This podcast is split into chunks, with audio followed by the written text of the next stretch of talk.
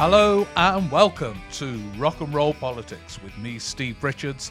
Thank you all very much for tuning in. This is the weekly podcast, and boy, have we got a lot to cram in in our time together. I'll report back from the live event with a sensational, predictable, uh, predictable, uh, unreliable prediction. Uh, kind of made you could feel the hall uh, exclaim with surprise when the result came in. More of that in a moment. Uh, then, if it's okay with all of you, I'll reflect on two things as briefly as possible because we have got some fantastic questions to cover, which which is in itself a guide through the turbulence of British politics at the moment. Um, the two things I uh, excuse me, I'm getting excited. Uh, the two themes I'd like to cover are the reshuffle and what it tells us, because I think it tells us something important, significant, uh, uh, and I'll reflect on that. And then a little bit on Andrew Neil and GB News. I'm surprised by the number of questions I get about Andrew Neil, GB News.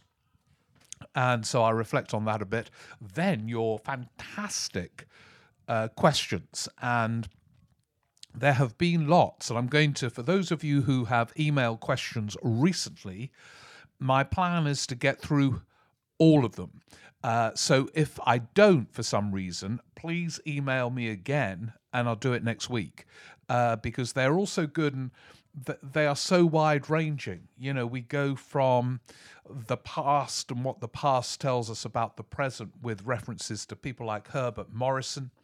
Uh, we go fast forward to possible Labour leaders now and all kinds of things. So, those questions, the impact of opinion polls, all kinds of things. So they're coming up. I say, they're a brilliant and original guide to the state of British politics in themselves. I might as well just go and lie in a darkened room and you can kind of take over completely. Um, so uh, that's all to come. Now, before all of that, uh, for those of you who were there live at Kings Place uh, on Monday, if you're listening to this on a Monday, I obviously mean the last Monday. Um, and for those of you who watched on the live stream, will know that I asked uh, the audience live in the hall and the streamed audience from around the world to predict whether Rishi Sunak would be the next Conservative Prime Minister. And the result was really interesting. In the hall, by about a margin of three to one, the Hall predicted, and remember, our predictions are not what people want to happen, but what they assess is going to happen, by about a margin of three to one. In the Hall, they predicted that Rishi Sunak would not be the next Conservative Prime Minister. And those watching around the world on the stream predicted by about a margin of four to one that Sunak would not be the next Prime Minister. Now, given our record on predictions, that's probably quite good news for Rishi Sunak. No, no, actually, the predictions are becoming much more reliable. So, this is interesting. And there were all kinds of prophetic interventions in that hall uh, on Monday night. So, we had a guy saying, Watch out for the Conservative MP. This is in the context of leadership, Lee Rowley. And I said, Just remind me who Lee Rowley is. And he gave a great profile of Lee Rowley. Anyway, later on in the week, Lee Rowley was made a minister in the reshuffle. So you see, you've got to attend these events and you get the politics first. And then somebody else said, Don't rule out Liz Truss and put a case for Liz Truss. And within hours, she was made foreign secretary in that reshuffle. So, yeah, you got to you got to come along next time. Uh, we had a lot of fun. It's the next one, by the way, is Monday, October the 11th, and you can book your tickets now on the Kings Place website. It's worth doing because then it's in the diary, and we can have a lot of uh, fun and make sense of all kinds of things and be prophetic. It would just be after the Tory conference. We'll have had the Labour conference, big, big moment for Keir Starmer, and he's certainly presenting it as a big, big moment. So that is uh, on Monday, October the 11th. Uh, do come along if you can, because you know there's obviously more exchange within the hall, but there's plenty of exchange on the stream as well if you live in Australia and can't quite make the round trip or you're not allowed out because of the virus and that kind of thing. Uh, only excuse for not coming from Australia, of course. Anyway, the reshuffle there have been, in my view, only I can think of only two reshuffles which changed the direction of a government and the fate of a prime minister uh, in modern times. Uh, the one in September 1981, carried out by Margaret Thatcher, where she sacked or demoted most of the so called wets those arguing for an economic policy uh, far removed from her at her most monetarist and purist, puritanical uh, monetarist. Um, she sent Jim Prior to Northern Ireland, which was a sort of real punishment in that era, more than it is now. Although, God, look at what happens in Northern Ireland, it's quite a challenge now. She sacked some of them, and she brought in the likes of Norman Tebbit, it was an assertion of strength for her and a clear indication of the ideological direction in which she was determined to move. Uh, the likes of Tebbit were not just sort of mates of hers, she didn't really have mates as such, they were ideological allies. And it signalled a self confidence, and by the way, take 1981, well before the Falklands War, Thatcher could read the political stage smartly, almost by instinct. And she knew that um, in making her move in the way that she did then, she could get away with it because the Labour Party was formally split. The SDP had been formed. She recognised that in facing a split opposition, the next election was in the bag, even though at that point she was miles behind in the polls. And that was the moment she indicated at the highest level in, on her front bench where she wanted to go. She had been quite a cautious reshuffler, much more cautious than Johnson. Uh, she used to feel compelled or obliged to appoint at senior levels people who she was ideologically opposed to or certainly was moving in an ideologically different direction to them. And by the way, continued to appoint at senior levels uh, big figures who didn't wholly share her ideological approach, not in the Treasury. Geoffrey Howe and Nigel Lawson were fellow travellers until the bitter end, of course, where they were two figures in her fall. Uh, but elsewhere, she quite often had pro Europeans, Douglas Hurd, Ken Clarke. She liked them, got on, admired them. And on many levels, certainly Clarke was at one with her, but not on Europe. But she didn't mind. She was okay with it, unlike Johnson, who only likes people around who are loyal to him and won't challenge him. So that was a significant uh, reshuffle, which indicated a self confidence and an ideological purpose. The other one was a reshuffle carried out by Gordon Brown in um, 2000. It must have been 2008, maybe even 2009, where, if you remember, Brown was subjected to endless attempted coups by uh, various sort of so called Blairite MPs um, and uh, was constantly undermined by these challenges. Uh, there are, you know, it's not just the Corbynistas who can be, in inverted commas, militant. The Blairite wing can be as well, and were then. And then Gordon Brown did a reshuffle where sensationally he brought back Peter Mandelson a figure who he had fallen out with unfairly, actually. He, Mandelson didn't betray him in the way Gordon Brown was absolutely convinced he did. Uh, and Mandelson came back in. And that was a key moment in Brown's premiership because with Mandelson as his chief ally, um, it made it much more difficult for Labour MPs to move against Brown. And I think that reshuffle made a big difference to the relatively short premiership of Brown. The others really, you know, are interesting in terms of personnel and the impact they might have had on a department, but they really aren't that significant. This one is illuminating for one reason and one reason alone.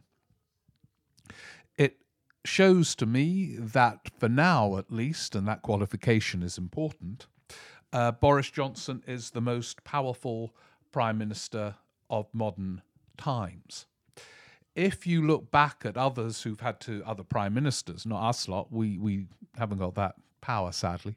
But if you look back at other prime ministers who have reshuffled their cabinet, they have all, for different reasons, been constrained.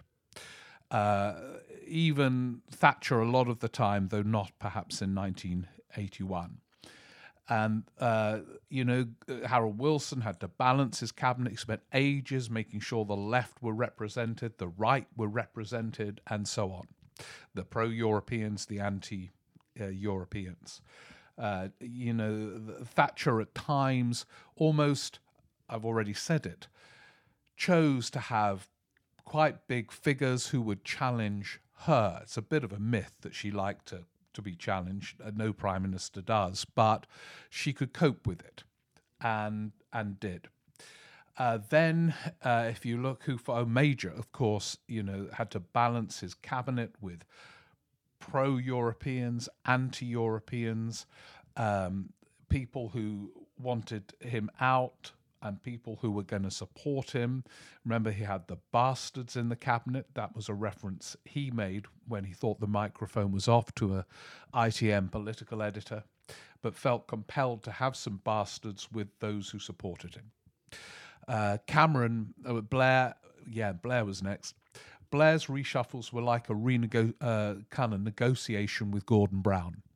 Uh, each one was uh, fraught with tension, uh, with Brown trying to make sure his people got promoted or into the government, and Blair wanting to do the same with his people. It was a negotiation. Uh, Blair was not a solo operator, wholly free to do what he wanted. Uh, and David Cameron couldn't reshuffle his government at all because of the coalition and the complexity of a wide ranging reshuffle uh, and the negotiations with the Liberal Democrats. There was no wide ranging reshuffle during the coalition. Theresa May had to balance Brexiteers and Remainers and so on. Johnson did what he wanted to do. Uh, that's the significance of this reshuffle. Um, he wanted Nadine Dorries as culture secretary. She became culture secretary. He didn't have to worry about what, I don't know, Rishi Sunak might have thought about this or anyone else. Such is his omnipotence over this government and this parliamentary party for now. He did what he wanted, and in doing so was almost unique amongst modern prime ministers. But his omnipotence also shows why this reshuffle isn't particularly significant, won't change the direction of the government, because it is Johnson who takes all the key decisions. Uh, sometimes he speaks to Sunak, sometimes he might speak to Javid uh, when it's a health related issue. The cabinet talk about it for about five minutes, and that's it. So while Johnson is in this position of great strength, the rest of the cabinet, frankly, are uh, of not a great deal of significance. Those who clearly have some sway, but I think still limited, Sunak, he remains in place. There's the vital ongoing Brexit saga. That's old Frosty, unelected, still in place. So in terms of the direction of government, it signifies nothing because Johnson makes the calls and they all nod subserviently. Uh, but in highlighting that very omnipotence, it's it's a powerful uh, sequence. There he was sitting there. It was all done quite smoothly. Those who were sacked accepted their sackings, and so on. This could, um, uh, you know, Raab kicked up a fuss and was given a title, but given Johnson's omnipotence, being deputy prime minister is powerless because Johnson takes all the decisions. Now, this could all change, and one factor would bring about change if Labour moved into a sustained lead in the opinion polls, there would be a panic amongst uh, backbenchers, and some of those who were sacked might feel uh, they can raise their head. Some in the cabinet might dare to speak and challenge. But at the moment, Johnson is mighty, mightier than any prime minister in modern times, whether you like it or not. You know, I'm not saying it's a good thing, I'm just kind of making an analysis. And uh, I think that's what the reshuffle showed. We'll find out whether Labour can even begin to articulate a route that gets them into a lead with the Labour conference. And obviously, we'll all get together after that and analyse that one. Then the Tory conference. We're in the conference season, aren't we? Anyway, before we go to your questions, yeah, GBTV and Andrew Neil's departure from D- GBTV. Andrew Neil is really interesting on lots of uh, levels. Uh, he is someone of obvious kind of depth and intelligence. You know, he knows everything, often much more than the people he interviews. He's across the politics of the Middle East, Europe, and the economic situation in all global terrains. Um, and at times, of course, has soared and shaped uh, the media landscape. His Sunday Times in the 1980s got the zeitgeist uh, brilliantly. It was sort of Thatcherite, but not wholly. Uh, and he's done so many different things. You know, he set up Sky, he's edited other newspapers. Uh, so he's a big player, but at times he kind of misreads even the media. I mean, I think he can misread politics too but uh, and incidentally would only have the space in a kind of media climate that there is in the UK where uh, being you know associated with or identified with the centre right is a good way of getting prominence at the BBC and beyond. But he also, I think, kind of shows these lapses in judgment. And I'm amazed that he ever thought even if it had been slickly launched, that there would be a significant audience for uh, GBTV with its kind of assertiveness and muscularity. He kept on saying, which I thought was ominous, it would be like talk radio. Well, the people who listen to talk radio, you know, taxi drivers, you know, they're out and about and people in their cars. They don't sit and switch on the radio to listen to Julia Hartley Brewer tell them what a triumph Brexit is and, you know, the forget about lockdowns, you know, we should all be able to do what we want. They're out and about being told that that's the way they should live their lives. And the idea that even people who shared that, those views would sit down on a sunny afternoon at sort of, oh, it's two o'clock in the afternoon, let's watch this rolling news coverage where a presenter will tell us what we think. And contrary to mythology, they are already quite well served by other media outlets. It's not as if there's a sort of progressive mindset in the British media that dominates in an overwhelming way. Um, you know, you've got the Mail, the Sun, a cowed BBC terrified of. Uh, well, the editors are terrified of their director general and new chairman. The director general is terrified of number 10. The chairman was a donor of the Conservative Party. I mean, you're not dealing here, contrary to mythology, with some kind of Marxist liberal organization. So viewers are already well served, but it's this thing this kind of sense that people would sit down and watch during the day. Um, I'm not surprised that Farage is doing quite well. He is, by the way, a, I think, a brilliant broadcaster and a good interviewer.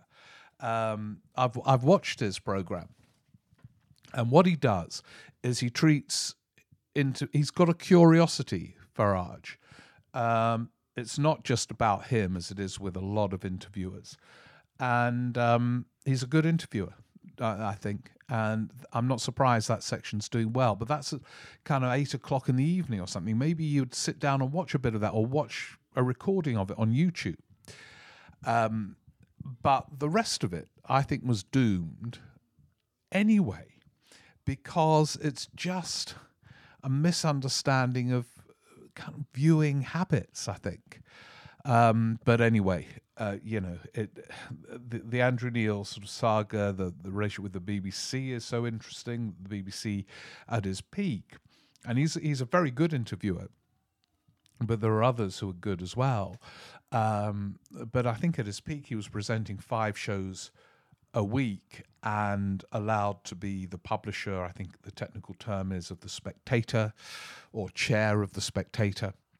Um, and you know, I can tell you this: the chair or the equivalent of the New Statesman would not be given one show, uh, and and and Andrew was dominant in the New Labour era as well as subsequently. So, you know, it kind of tells us quite a lot about the media uh, in the same way that Boris Johnson's reshuffle tells us quite a lot about where he stands at the moment and his power. Okay, well, those are some some thoughts. Let me know what you think. I know you will by emailing. Now, for those of you listening for the first time, uh, let me give you that email because I kind of sometimes forget the address, believe it or not, even though I must have read it out about 10,000 times. It's Steve Rick 14 at iCloud.com. That's Steve R I C 1 4 at iCloud.com. And for those of you who uh, haven't got time to take a note of that because you're ironing, rowing, running, walking along a river, looking out onto the Australian seas, um, that address was given out kind of about 23 minutes into this podcast. So we're 23 minutes in, which means we have got loads of questions to cram in. So let's go right. Well, let's go to France first of all, and Dominica Jewell. Uh, we all know, of course, that Brexit is the main driver in relation to the lack of supplies in the UK. And by the way, the collapse of exports to Europe uh, from within Britain. And things like British food and drinks uh, sector, the farming sector, in underreported despair. My questions are at what point, this is uh, Dominica Jewell, at what point do you think the British public will find the situation intolerable?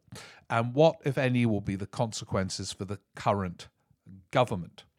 Um, yeah, well, that is partly uh, up to uh, Labour uh, if they turn it into a big theme and make it, to quote the sort of new early New Labour area, make the dividing line a bad Brexit versus a good Brexit, it will become more prominent. And given that Boris Johnson has said he plans to make Brexit an election issue at the next election, seems to be a very sensible thing for the Labour leadership to do. If they don't, it's going to be one of these weird buried stories. You can all see. I mean, God, I was down in uh, St Ives in Cornwall recently.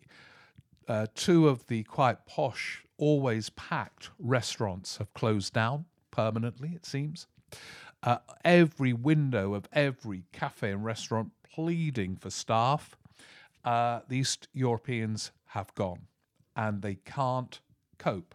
And someone, a local in St. Ives, a veteran local, told me uh, he saw a situation where you know it's going to just be a place where there's a couple of fish and chip shops for takeaways because they just cannot find the staff. People say, "Oh, that's a rather grand example. Only affects those who can afford to go to restaurants." Maybe, but it's a, it's one symptom of many.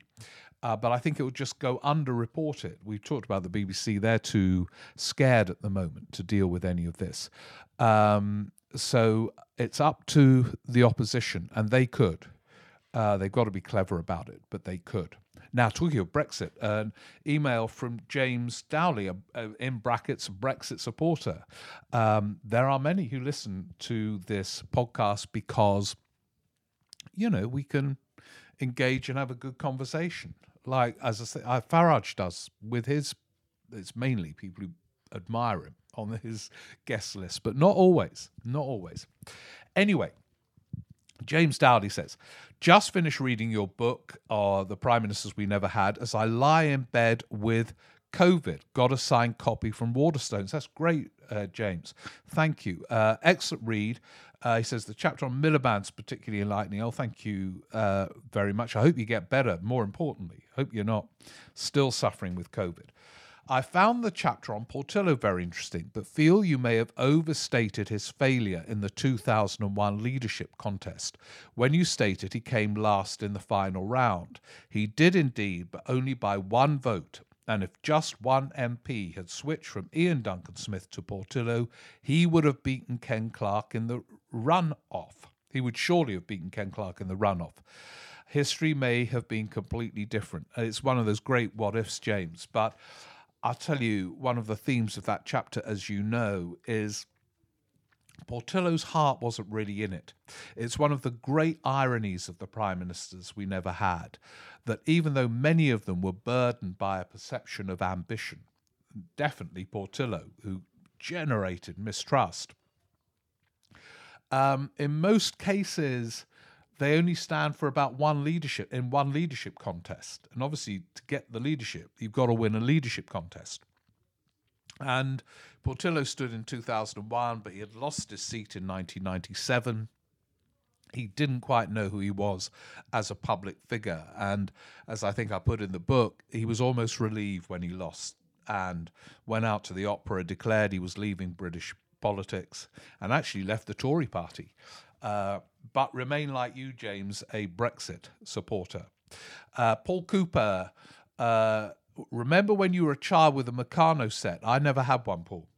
And an urge to strip down your bike and put it back together, all the parts laid out on the lawn. No way. I wouldn't do that. I, I couldn't construct a bike. In fact, I dread now. I've, i was thinking of ordering a bike online, and, but I think it might arrive in parts, and I wouldn't know. I'd, I'd never get it together. Never. I'd, I'd just ride a saddle without the rest of the bike constructed.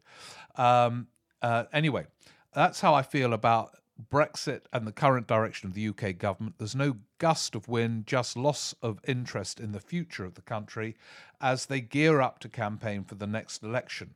And all the bar- bike parts lie ignored and unloved. Um, I don't know. Uh, he, he says the move will be can't be bothered.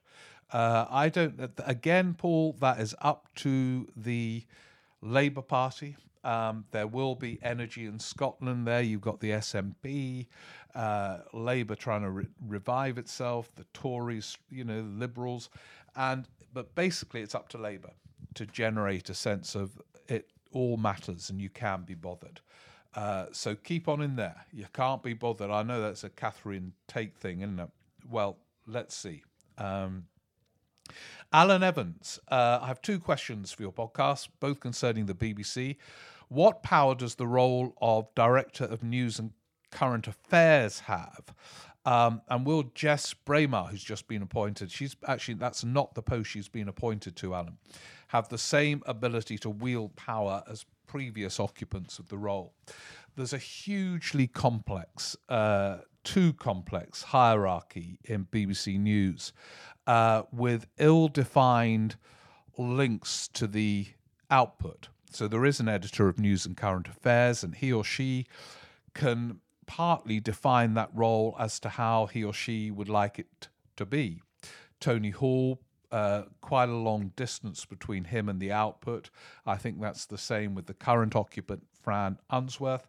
But Jess Brammar is doing a different uh, role and um, I think she's responsible for the news channel Uh, and she will, she's she she will be wholly impartial as they all are, and will, will you know there's a complete myth that a single individual can come in and sort of propel it in a kind of leftist leftist direction. That's not why they all roll up. But there's a separate issue of how many levers people like have well, her uh, to have on the output because there are so many of these uh, managers with ill-defined roles. Um, and their connection with the output is sometimes quite hard to see see the connections.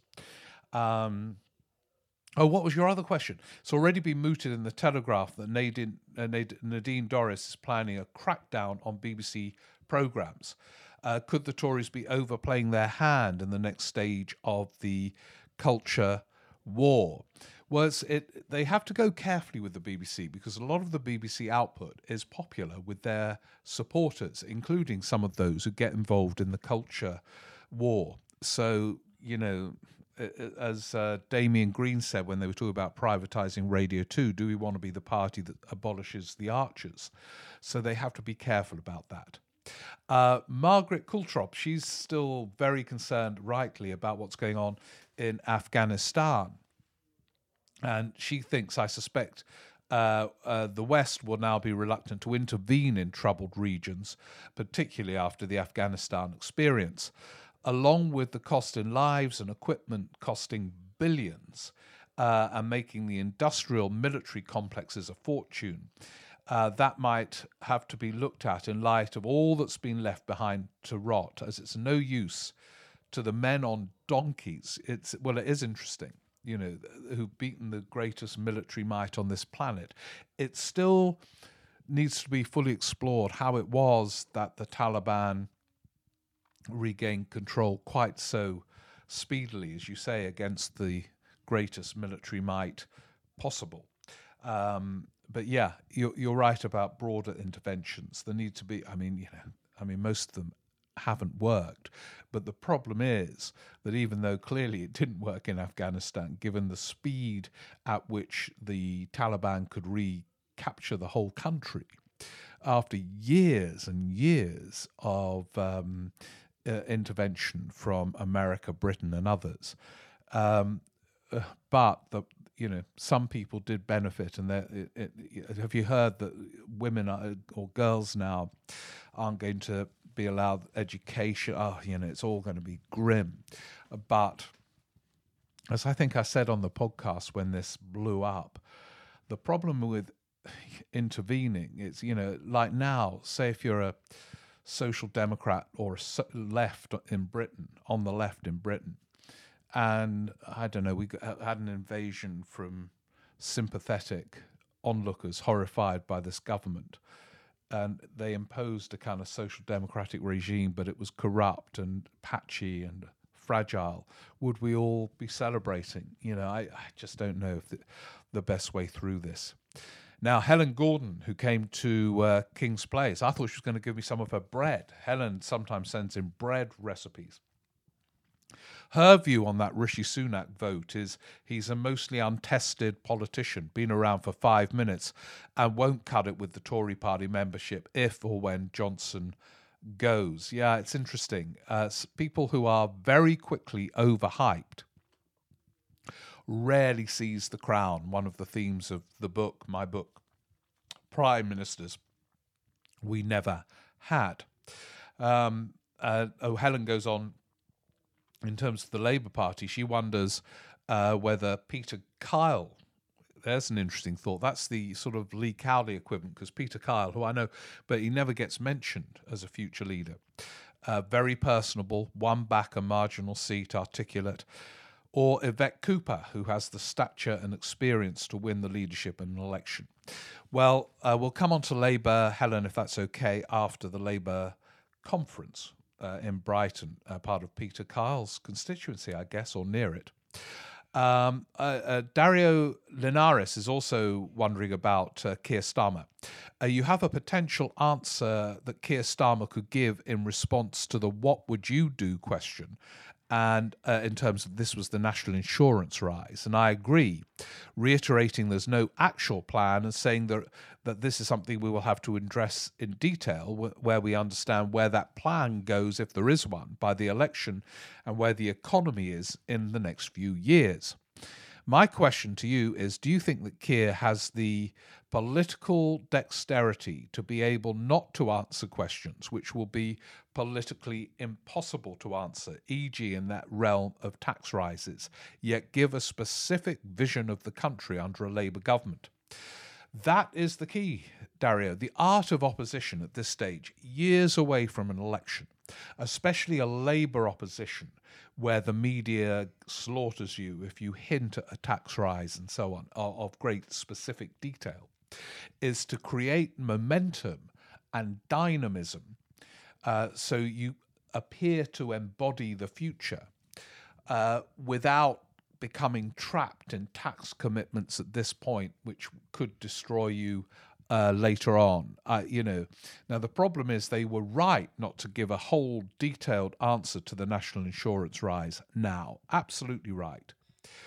And yet they appeared so defensive in not doing so. And it's that defensiveness which is the problem. The art, as I say, is to always create a sense of purpose and momentum in interviews if you're leader of the opposition, shadow chancellor. So we'll see. We'll see in the next um, couple of weeks how that goes, and we'll all analyse it together. Brad Dodd from Oxford. Steve, uh, I wish you well. Uh, thank you very much. Um, to even suggest that Boris Johnson is moving to the slightly to the left is wrong. I think I was arguing that after that national insurance uh, rise. I'll just mention two policies that prove my point. Sunak is stopping the £20 a week addition to uh, universal credit. Um, and and yeah, the second policy decision concerns payment of care expenses. The maximum that the wealthy will have to pay is eighty six thousand, but does this cover hotel expenses, food, clean uh, bedclothes, etc.? I don't think so. You see, Brad, I think you're right, but that makes this tax rise a hypothecated tax rise an ambiguous moment, and the ambiguity could work to the Tories' favour. Again, it depends so much on Labour and its leadership to expose the gaps and flaws in what has happened. But nonetheless, there has still been uniquely and uh, in, uh, for a Tory government a tax rise earmarked for health and social care. And as we've discussed, it's all going to health and there is no social care plan. But it's so much down to the opposition, and it's very difficult with uh, supportive newspapers, which have a big influence on the BBC. But that is the challenge, and otherwise they could well uh, get away with it. Uh, Noah Keat. I'm writing this week to ask about the age old topic of what role opinion polls play in politics. This is specifically in relation to some polls showing a drop in Conservative support following the votes on national insurance and the pensions triple lock, which very much contrasts to their vaccine polling bounce. What attention should broadcasters and political commentators give, if anything, to this polling? It become it, honestly, uh, Noah, it dominates everything. Opinion polls. So the vaccine bounce was the reason for Johnson's current omnipotence, the opinion poll lead, the perception that he remains a winner, almost to the bewilderment of some MPs. As Fraser Nelson once said to me, the editor of The Spectator, ministers are asking, uh, what, are, what are we doing right? They, they can't quite believe it, but it's there and it gives Johnson his might. And if that were to change, uh, Johnson's might would be diminished hugely. And Starmer would start to be seen in the media and therefore beyond as a potential prime minister. Um, so it is it is overwhelming in its significance, even if some of them prove to be wrong subsequently. We just cannot uh, get away from them and, and, and the parties are obsessed with them, and MPs in marginal seats are. Uh, they are the key uh, factor in determining the the political mood at any given time. Michael Fortas, or it might be Michael Forte, Michael Fort, I think. Uh, very much enjoying your podcast, which I download as soon as they're available. Thank you very much. I usually listen to them as I wander around Marseille and listen to the last one whilst on the Novette, the little ferry between the old port and Pointe Rouge in the south of the city. What a. I hope the sun was coming down. You got a sunset, Michael, as you were listening on the boat. God, I kind of just so jealous. Uh, I was wondering what you said about Rory Stewart. Now, normally I would prefer Rory Stewart as Prime Minister to Boris Johnson on any day, but I think he's been wrong on Afghanistan. It's obvious that he feels strongly about it, but his rationale for staying is essentially the same as that of all the neocons, all the usual suspects who supported the so called war on terror in Afghanistan and Iraq and have been flooding with their criticism, flooding the media with their criticism of Biden. Yeah, well, that that's interesting. He says, "Do you think there's been a lot of media groupthink around the withdrawal of Afghanistan, qualifying it or stating it as a disaster?" Um, when over 120,000 people were evacuated in a couple of weeks. Yeah, no, that's a very uh, good point, uh, Michael. That uh, the, the, the suddenness of the evacuation and the horror of the images that appeared on the screens and some of the things that have happened subsequently have, I think, uh, meant that those who have said this is all a disaster uh, have been given a kind of heroic uh, context when they have spoken in interviews. And uh, where they haven't been challenged quite as much is that question that old Starmer gets all the time. So, what would you have done? You know, I mean, Tony Blair says to call it the never ending war is imbecilic, but how does he envisage an ending? So, yeah, a fair point, Michael. Uh, enjoy the time in Marseille and those, yeah, scenic boat journeys. Um, Laundry Joe, uh, he, he, listens doing the laundry. Uh, quick question about opposition parties. One of Labour's problems uh, doesn't appear to uh, doesn't appear to be that its instincts aren't in the right place, but is just seen as incompetent. What can Labour do from opposition to increase its perceived competence?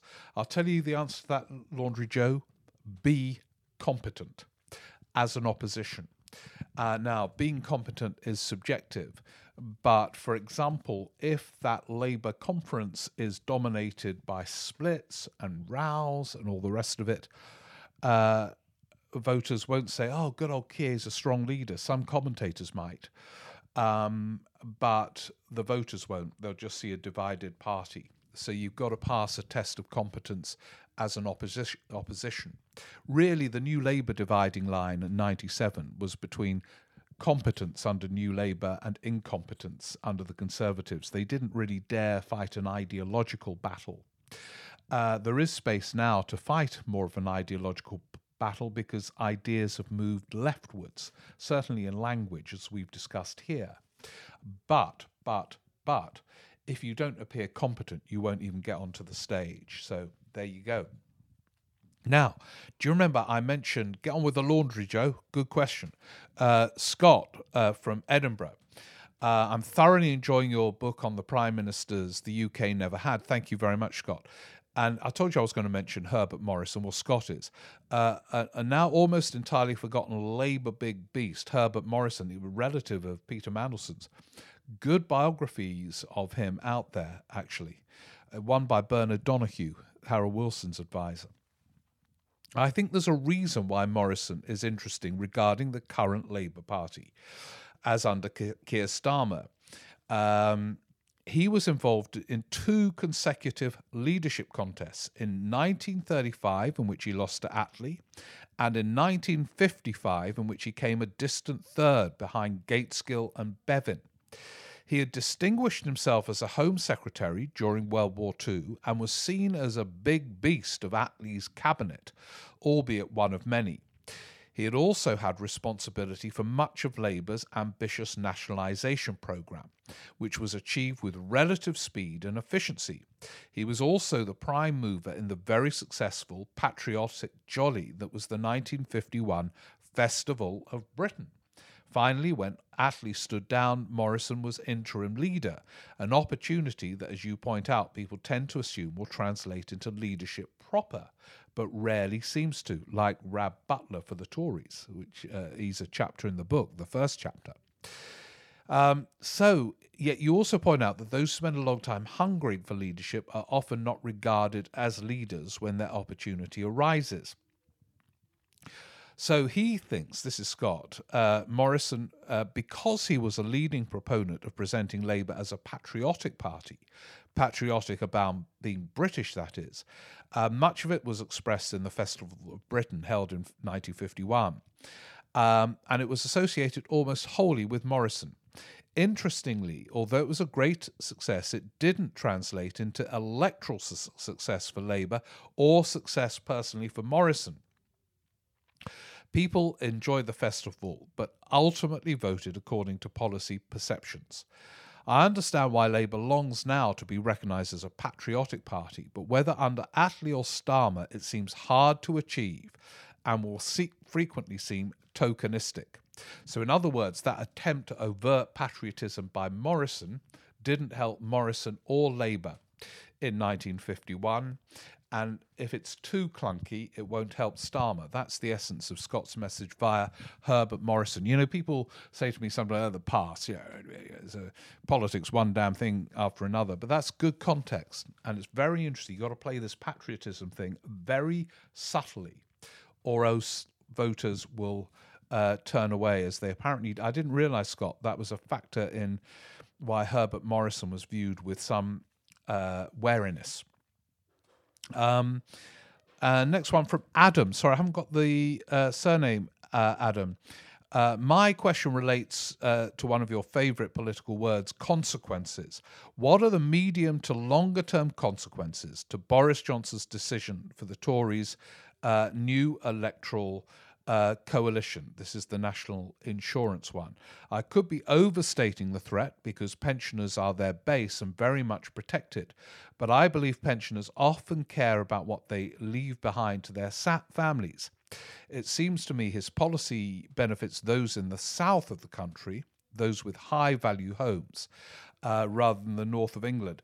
Yeah, but remember, Adam, that um, this levelling up agenda uh, will have all kinds of policies aimed at the north of England.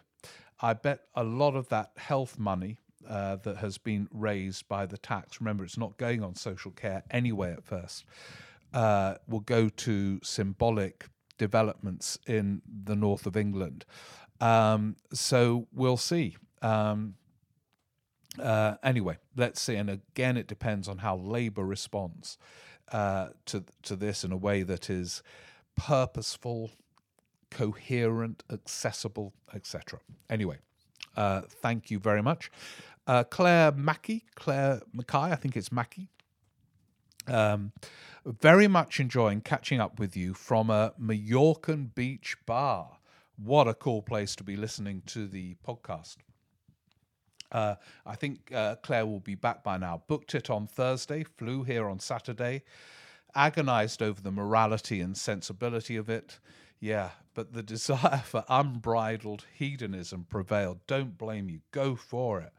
Um, anyway, uh, so uh, she asked a very interesting question. Do you think the personal circumstances of the Prime Minister, and the current Prime Minister in particular, has much influence on how marriage, divorce, multiple children, or any version of non traditionalism is seen by society, or more to the point, uh, as we seem to be internally stuck with them, the outlook of the Conservative Party? That's a really interesting question. See, I thought that this would be a problem for Boris Johnson, given with every respect, we have a lot of Tory members who listen, but average age of the Conservative Party about sort of 108. I thought there would be wariness of Boris Johnson and the fact that nobody knows precisely how many children he has and so on. And it hasn't been an issue, um, you know, and he negotiated his uh, the details of his divorce with his previous wife as the pandemic was ha- heading for the UK. He was in Chequers doing that. No uh, problem for him in terms of the way he is perceived within the party. I think, again, because they see him as this winner. But I do think that means, uh, Claire, in a way that I hadn't thought about before, it will change the way the Conservative Party conducts itself. And as you say, because England tends to vote Conservatives into eternal governments, will change the views of England. You cannot now have prime ministers lecturing on family, marriage, etc. Um, which, by the way, I remember when Tony Blair became leader, the first thing he had to he gave an interview, he felt the need to be to appeal to that sort of Daily Mail relationship, his social conservatism. He said the family was the best way to bring up kids and uh, etc. Well, obviously Boris Johnson can't do that given he's got several families. So I think it I think it does have wider implications. Um, the the tolerance of um, uh, the Johnson situation within an elderly party membership. Good point. Hadn't thought about it. Uh, Andrea, Val- enjoy Mallorca. Oh, you're back. I think you're back, but I hope you had a great time. Andrea Valentino wonders. Um, your reflections on prime ministers we never had, in particular Denis Healey, led me to think about the question of hinterland and how it affects leadership chances. Um, yeah, no, it's a good point uh, that some of the prime ministers we never had had far more hinterland uh, than those who made it. Um, Andrea points out that Thatcher and Blair uh, didn't have many interests beyond politics. You're quite right. Um, and on the whole, the hinterland is both an attractive qualification of leadership, but because they enjoy so many other things, they don't become leaders. Uh, I think you know that was an issue with Healey. He didn't cultivate MPs obsessively. He went back, wrote poetry, played his piano, took photos. Uh, he had such a range of interests. Um, so yeah, I think those who become prime minister often don't have that range. Makes them less well qualified, but they have the time to focus on it.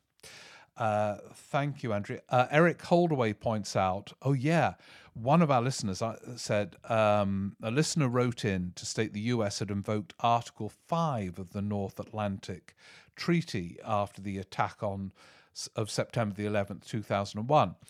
Uh, in fact, that didn't happen, apparently. Um, so there we go. Uh, thank you for correcting that. Uh, Eric also said, I want to ask you about two significant differences between this situation and Suez. First is the surprise factor. Eisenhower's response to the Suez operation was a shock, whereas two, uh, two US administrations have made their intention to withdraw from Afghanistan clear for over a year and a half. Candidate Biden was quite clear on this. Yeah, absolutely right. And it's so interesting. Suez, the assumption was Eden assumed America would back it um, and was completely thrown by Eisenhower not uh, willing to support the venture. God, the UK has had so much notice about Afghanistan, not only Biden's personal view, basically from the beginning. Uh, you know, after the invasion in the autumn of uh, uh 2001. Uh, so, so you know, specific, detailed warnings, as you say, for at least a year and a half, and yet we still managed to be surprised. Um, so, yeah, Eric makes a series of other points, but I'll come back to those if that's okay on another occasion. We've got so much to get through. Stuart Wolvin about social care.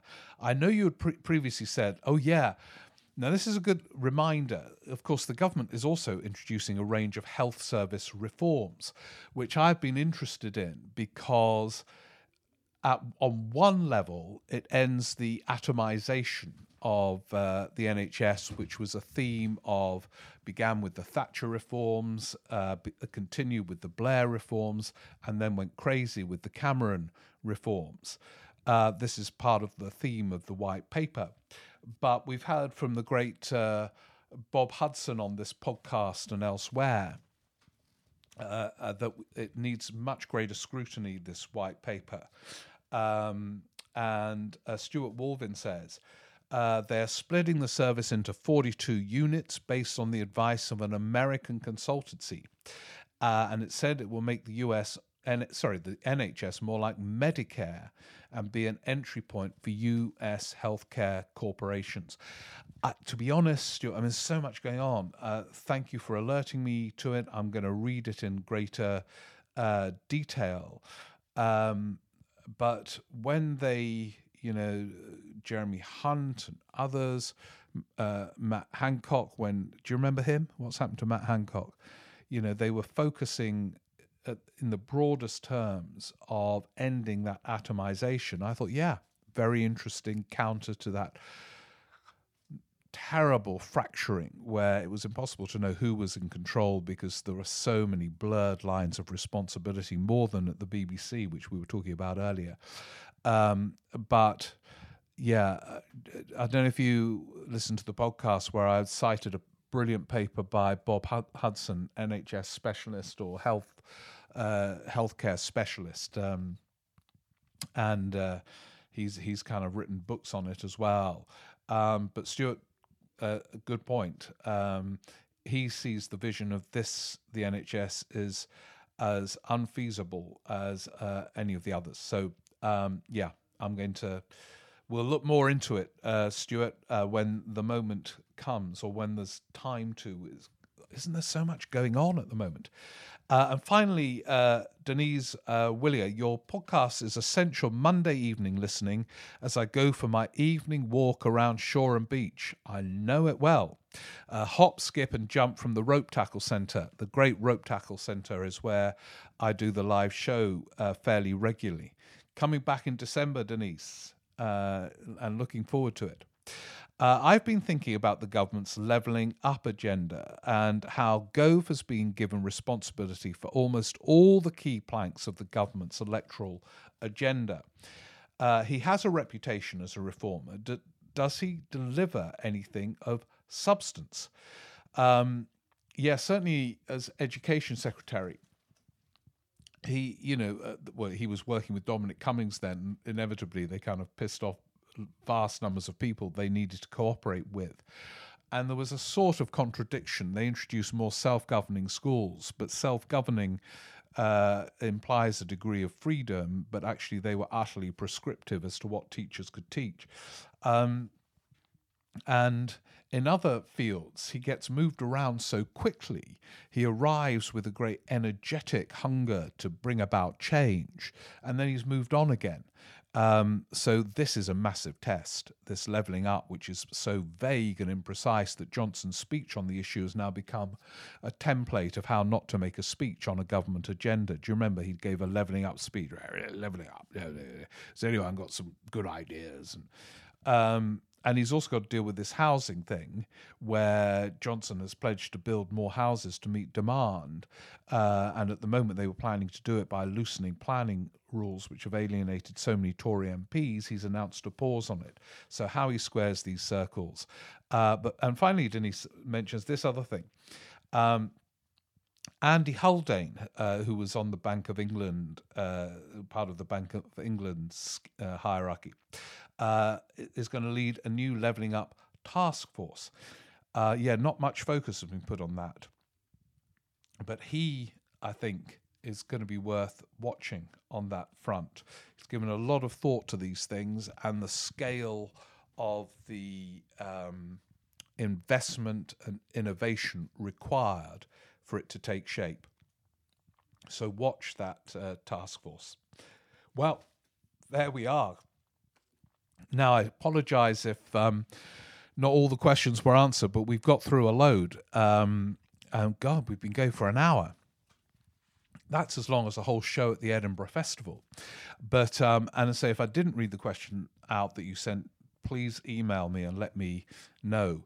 But there we are. That's it. Um, God, what will we be next week? Will be yeah, start of the Labour Party conference, and who knows what twists and turns there will be during the week. So keep your points coming in. Uh, they've been a brilliant range uh, today, and from all around Europe and the world as well. Some of the questions, from a bar in Mallorca to a boat in Marseille. It, it's it's it's like one of those beautifully romantic films. This podcast, you know, where millions are spent on getting the best shots to show a boat on Marseille or, you know, I'm going crazy. Anyway, look, thank you all very much for listening. Don't forget to get those tickets for Kings Place. It's going to be uh, epic, October the 11th, just after the party conferences. Um, so hope to see you there. Or, um, oh, yeah, I must mention, uh, because it's going to be great, um, the Witham Arts Centre in Barnard Castle, November the 6th. Um, wherever you are, come along uh, from the whole, you know, just make a weekend of it. Book a B&B at Barnard Castle. We're going to have some great fun, uh, you know, right next to Specsavers. So it has a legendary feel to it. Anyway, uh, brilliant range of questions. Thanks so much for listening. Have a great week and see you Lib Dems this week and then Labour and then the Tories. We're right in the heart of the political season. So let's make sense of it all. Thank you. Bye.